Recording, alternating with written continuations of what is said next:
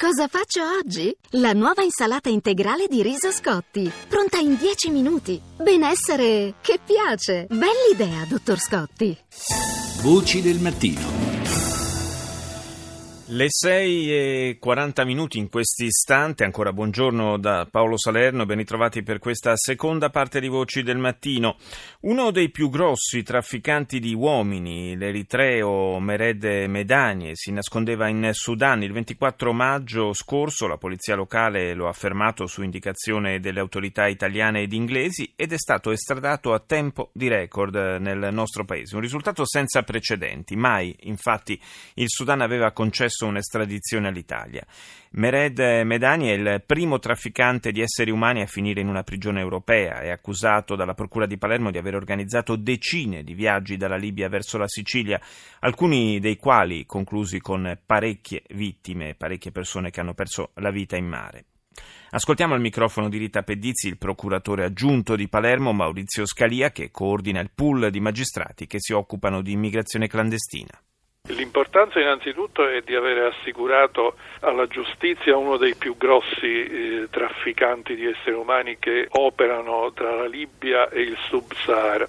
Riteniamo che siano tre o quattro i capi di queste organizzazioni, questo è uno dei quattro. Il secondo motivo di soddisfazione è che siamo riusciti a raggiungere questo obiettivo attraverso anche la cooperazione internazionale perché una grossa mano di aiuto e di collaborazione ci è stata data dalla National Crime Agency inglese che ci ha aiutati nella individuazione di questo soggetto e nella consegna alle autorità sudanesi che lo hanno arrestato. Le difficoltà naturalmente sono dovute soprattutto alla circostanza che con Sudan non ci sono trattati di estradizione e quindi abbiamo dovuto uh, stilare un accordo che in termini tecnici si chiama di cortesia internazionale attraverso la quale questo soggetto ci è stato consegnato e un volo di Stato con i funzionari dello SCO e delle squadre mobili che si sono occupate dell'indagine sono andato a prelevarlo in Sudan. In Sudan andava in giro blindato e aveva moglie e figli in Svezia.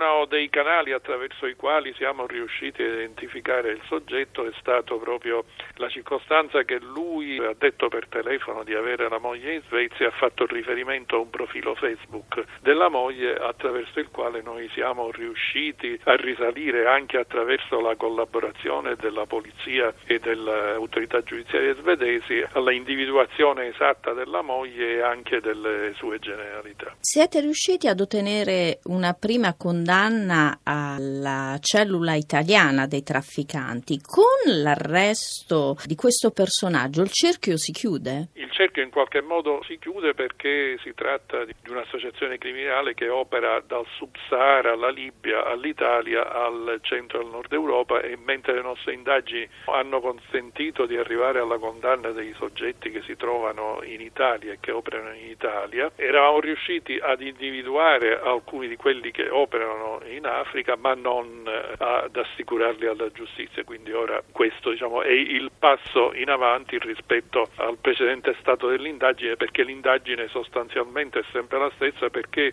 gli altri coimputati allo Stato sono già davanti al giudice perché abbiamo chiesto il rinvio a giudizio mentre il processo nei confronti di Medan era stato sospeso appunto perché era latitante. Attraverso lui si può arrivare alla rete di trafficanti che continuano ancora a gestire l'ondata di sbarchi dalla Libia verso la Sicilia? Beh, lui è parte di questa rete, quindi diciamo che è un risultato importante che dimostra che attraverso la collaborazione internazionale, attraverso i rapporti con le autorità giudiziarie estere, con le forze di polizia estere ed europee, si può eh, riuscire a colpire questi trafficanti. Certamente le dimensioni epocali del fenomeno non ci permettono di dire che l'arresto di uno dei maggiori trafficanti possa bloccare il flusso e questo mi pare ovvio, anche perché abbiamo la prova attraverso le nostre indagini e attraverso quello che si vede quotidianamente